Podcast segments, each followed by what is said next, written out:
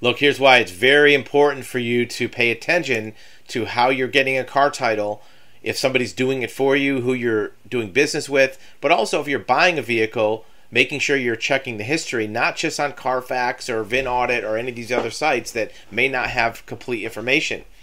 This is a perfect example, another big time auto title scam.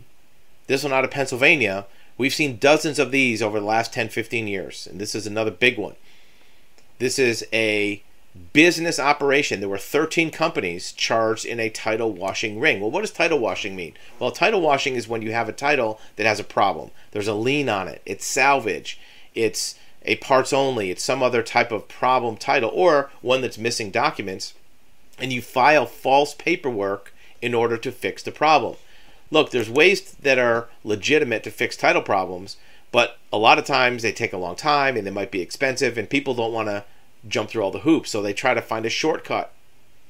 And you run into problems with title washing. Sometimes people do it accidentally. They don't even know they're doing something wrong and they find out accidentally. What happened in this case? Let's take a look. Well, 13 Pennsylvania businesses and 19 people are facing charges for title washing.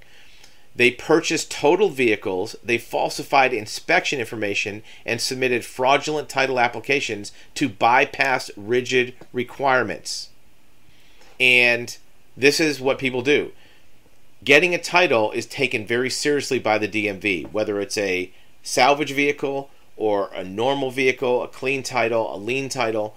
Getting a title is serious. It's a legal government document. It certifies the ownership, it certifies the status of the vehicle. So when you get you want to get a title, you have to make sure your paperwork is in order. And if it's not, they're going to run you through the wringer. So what these companies were doing is they were falsifying title applications to try to make the process easier. Well, come to find out, it's not that simple because they audit this stuff. In this case, they were total vehicles and the law says they have to be repaired and undergo an enhanced safety inspection to make sure they're safe. The defendants allowed hundreds of heavily damaged vehicles onto roadways without even looking at them. They didn't complete the safety inspections and they just filled out the paperwork and they a lot of times they forged documents and forged signatures.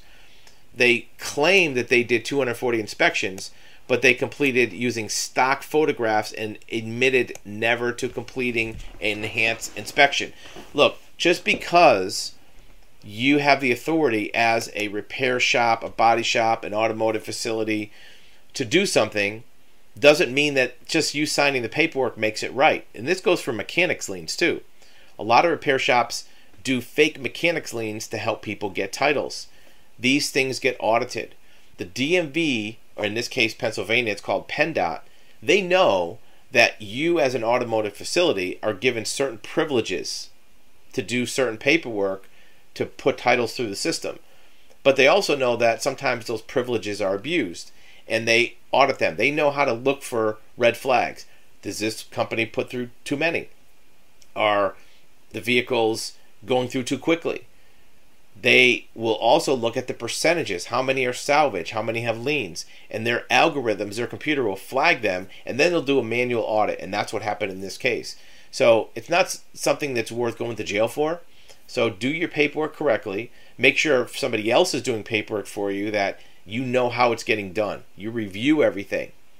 Have a title company explain to you in advance what is going on with your title. How is it going to be obtained so you're not accidentally doing something that might be a problem or get your title revoked or maybe even get you or somebody else into trouble.